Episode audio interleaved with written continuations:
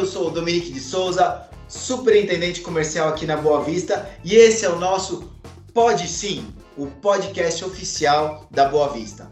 Um podcast onde a gente troca ideias, fala de negócios, soluções, fatos no mercado, tanto de crédito quanto a capacidade de vender, porque nós trabalhamos com esses dados de crédito, por que não para vender mais, né? E a ideia hoje nós vamos falar sobre o comportamento do consumidor. O que, que mudou na pandemia? O que, que você vai fazer com essa mudança que aconteceu 360 graus por causa do Covid? Como que você vai usar todos esses dados que a gente fornece para vocês para justamente melhorar ainda mais os seus negócios? Como a gente pode usar essas soluções para nos ajudar, principalmente hoje nesse nosso episódio sobre marketing.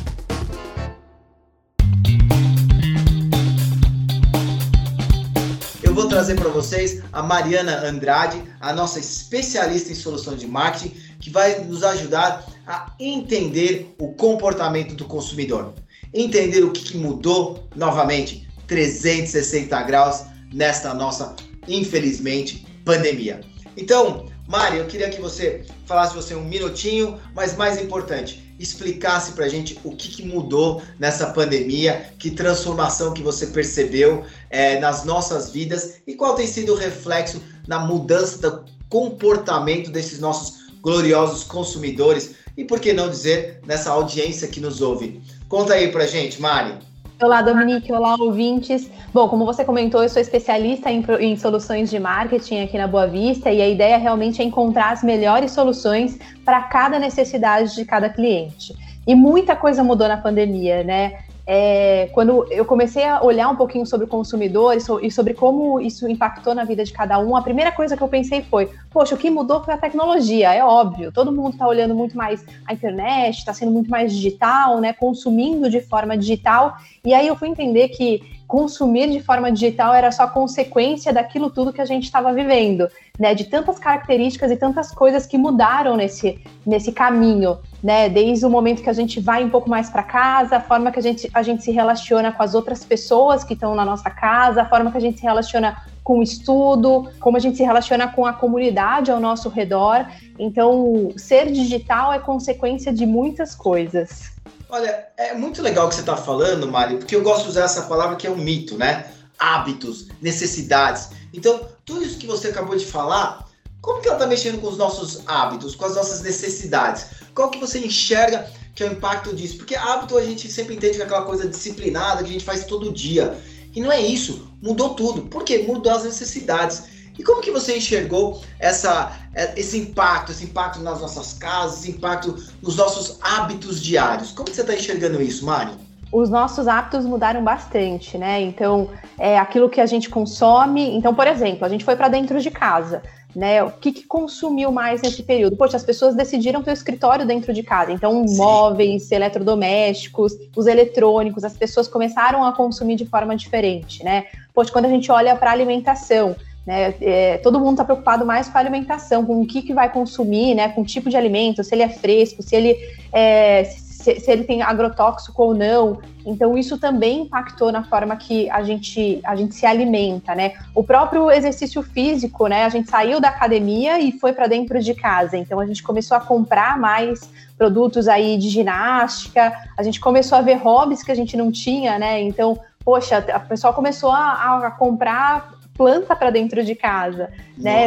A gente começa a ver aí uma venda na, em produtos voltados a, a plantas é, muito grande. Eu, por exemplo, comprei várias plantas, matei várias plantas e continuo comprando plantas. Então, é, entendendo os novos hobbies também que as pessoas estão tendo dentro de casa. Nossa, é verdade, viu? É, eu, particularmente, aqui em casa, a gente montou literalmente uma academia dentro de casa. E sabe o que é interessante, Mari, que você está falando? É por que, que minha casa mudou? Por que, que minha sala agora tem um monte de equipamento? Pra você ter uma ideia, eu tenho uma bicicleta que tá colada na parede, porque eu tenho que tirar ela e toda hora eu ia buscar lá atrás, agora tá na sala. Tá lá na sala, eu tiro e coloco. E aí, pra você ter uma ideia, Mari, casando que você tá falando, Poxa vida, eu tenho os meus filhos que fazem exercício todo santo dia. Ah, um exercício simples é anda dentro da sala, anda dentro de casa e a gente sobe escada. Eu já fiz até a loucura de subir 5 mil degraus contando eles para poder garantir a forma física. Agora, se essas prioridades mudaram, Mari, qual que é o reflexo na rotina e como que você está vendo esse impacto que a renda vai mudar, logicamente, tanto para o bem quanto para o mal você está economizando de um lado porque você não gasta com coisas que eram tidas como mais supérfluas, porque o seu estilo mudou, o seu novo estilo de vida está aí, mas também a gente teve uma porrada na parte da receita que está entrando, que está se equilibrando. Mas qual que é o impacto na prioridade dos consumidores? Do mesmo jeito que mudou minha casa, mudou a sua? Fala um pouquinho dessa prioridade, dessa, dessa mudança nessa nova rotina. Fala pra gente um pouquinho, por favor, Mari. Bom, quando a gente pensa em prioridades de consumo, né, a gente vê um consumo, o consumo ele diminuiu, né? Então as pessoas elas tendem a comprar menos durante o ano, só que o ticket médio, que é o valor do produto, ele tende a aumentar. Claro, pensando aí num público específico, um público que não, né, não perdeu o emprego, enfim, pensando nessas variáveis aí de pessoas que continuam trabalhando. Então, é, essa prioridade então de consumo diminuiu. Então, a forma que a gente vai pensar nesse tipo de público também tem que ser diferente, né? Poxa, e esse público ele também está pensando em comunidade, né? Então, isso também é outro reflexo aí da, da pandemia. Então, e, e, pensando também, poxa, qual que é o melhor custo-benefício de produto, né? Ainda mais quando a gente está no digital, é, a, gente, a gente pode compartilhar muita informação sobre um produto. Então, isso também é levado em conta, né? O, o, o, cliente ele tem muito mais autonomia nessa hora de compra, ele vai buscar muito mais informação. Então, quando a gente pensa até em jornada do cliente dentro de, de ações de marketing, é importante a gente é, focar nesse começo de jornada, que é justamente né, a, a formar a opinião dessa pessoa. Né? Então, isso, isso tudo é, é reflexo, sim, é, e a gente tem que pensar nesse, nesse consumidor. Outra coisa que mudou como reflexo é quem perdeu um pouco da renda continua, por exemplo, consumindo produtos de higiene, mas os produtos diminuíram de valor. Né? A gente tem que olhar para esse outro tipo de público e entender como que eles têm se comportado. Então pode ser que ele consuma menos e com ticket médio um pouco menor. Olha que interessante, Mari. Então conta uhum. para mim quais são as prioridades que surgiram de compras e como você consegue nos ajudar a acompanhar essas mudanças com alguns dados, algumas informações que eu consiga apalpar para ajudar o meu time, ajudar os nossos clientes a vender mais. Perfeito. É, como eu comentei anteriormente, né, eu falei de um público que, por exemplo, continua empregado e continua consumindo, e outro público que perdeu a renda e tem outra característica. Então, acho que a primeira coisa que a gente consegue ajudar é justamente entendendo o perfil de cada público, né? Quem são de fato essas pessoas? É, quando a gente olha para uma carteira de clientes, por exemplo, quem são as pessoas que sofreram com a pandemia e aquelas que não sofreram? Né? Então, identificar esse tipo de público vai fazer com que a gente possa direcionar a comunicação de forma muito mais efetiva. Então, por exemplo, o que o Dominique tem de necessidade é diferente do que a Mariana tem como necessidade. Né? Aquilo que eu vou consumir, por exemplo, poxa, para você é muito importante esporte. Né? Então, como que você vai receber essa comunicação? Eu vou falar, poxa, o Dominique tem tal idade, ele está em tal lugar, ele ele se importa muito com o esporte, então é uma forma de se comunicar para esse público. Pode ser que a Mariana, não, a Mariana, é, a necessidade dela é cozinhar, por exemplo, as pessoas estão muito mais saudáveis e pensando nisso. Né? Então, como que eu falo para Mariana que ela, né, os tipos de produto, aonde que ela tem que comprar, ou como que ela tem que comprar? Então, identificando, entendendo a necessidade de cada público, para que de forma efetiva consiga, a gente consiga fazer campanhas muito melhores do que a gente tem, faz, do que a gente tem feito, né? É, do que as empresas têm feito, na verdade. É, e isso é, isso, isso, é muito importante, Dominique, entender cada um, porque ninguém gosta hoje. É, eu assim, é tanta informação que a gente recebe, né? É tanto, é tanta coisa que a gente é bombardeado em diversas redes porque assim, a gente não quer mais ser genérico, né? A gente não quer ser mais um número ali dentro e receber qualquer tipo de informação. Poxa, eu quero, eu quero receber aquilo que eu gosto, né? Eu, eu quero me relacionar com a marca que se importa em saber quem eu sou, a marca que se importa na melhor experiência com o cliente. Né? Então é isso, eu, eu paro de ser um número para ser uma realmente uma persona para aquela marca. Legal, Mariana. Agora sim, é, para quem está chegando agora, a gente está falando do comportamento do consumidor. E aí eu vou falar para você, Mariana, e eu vou te colocar agora literalmente numa saia justa. Com essa insegurança de compras, justamente as lojas estão fechadas. E aí a gente uhum. tem o aumento de compras online. Como que você está usando esses dados ou como a gente está conseguindo ajudar a entender esse consumidor, porque a gente está falando de é, hábito dos consumidores, a trazer esse hábito em relação online. Porque a jornada física, aquela jornada que você entrava na loja, era bem recebida e tudo, a necessidade ainda está lá. Então, como está sendo essa transição do da insegurança de comprar do físico para a segurança de comprar online? Eu sei que passaram, já se passaram 12 meses, mas eu queria ouvir da sua opinião como especialista. Como que você tem ajudado a gente a as pessoas que só compravam loja física ter uma oportunidade ou ter uma experiência agradável na sua jornada quando ele entra no site para comprar? Conta para mim, Mari. Dominique, essa pergunta é super importante, né? A gente pensar em estratégias de como a gente leva o offline para o online, né? E uma das primeiras premissas é a gente entender, poxa, o meu offline já me conhece, né? E aí, como que eu conheço esse offline também no online? A gente consegue ajudar o nosso cliente justamente nessa transição né? Porque o custo de adquirir um novo cliente é muito maior do que você trabalhar essa base de forma muito mais inteligente e pensar em canais de comunicação para essa base do que simplesmente ir para mar aberto dentro de, do digital tentando encontrar clientes, tá? Então, uma boa estratégia é entender o quão digital é, é essa carteira ou esses clientes e aí começar a se comunicar com esses clientes falando e mostrando, né, que você está de forma digital, como que é a sua experiência junto com o e-commerce, né, pensando aí nos canais de comunicação, por exemplo, um SMS, pensando no e-mail marketing, pensando em mídias online, né, as próprias redes sociais, né, fazendo essa associação entre a experiência que o cliente tinha de forma offline, se tornando essa experiência no online, fazendo com que ele seja realmente um defensor da marca, né? Então, poxa, se ele já era meu defensor no offline, vamos trazer ele para o online. Isso é muito importante nesse momento. E após a pandemia, após o isolamento, você acha que esses hábitos vão ficar? Ou, não, não, eu vou montar esse meu site e depois eu vou ter que destruir? Ou, ah, não, eu montei aqui meu, meu esquema de drive-thru e depois isso vai desligar. O que, que, você acha? Você acha que isso fica ou não, ô Mari? Conta pra gente eu como acho... nossa especialista de marketing.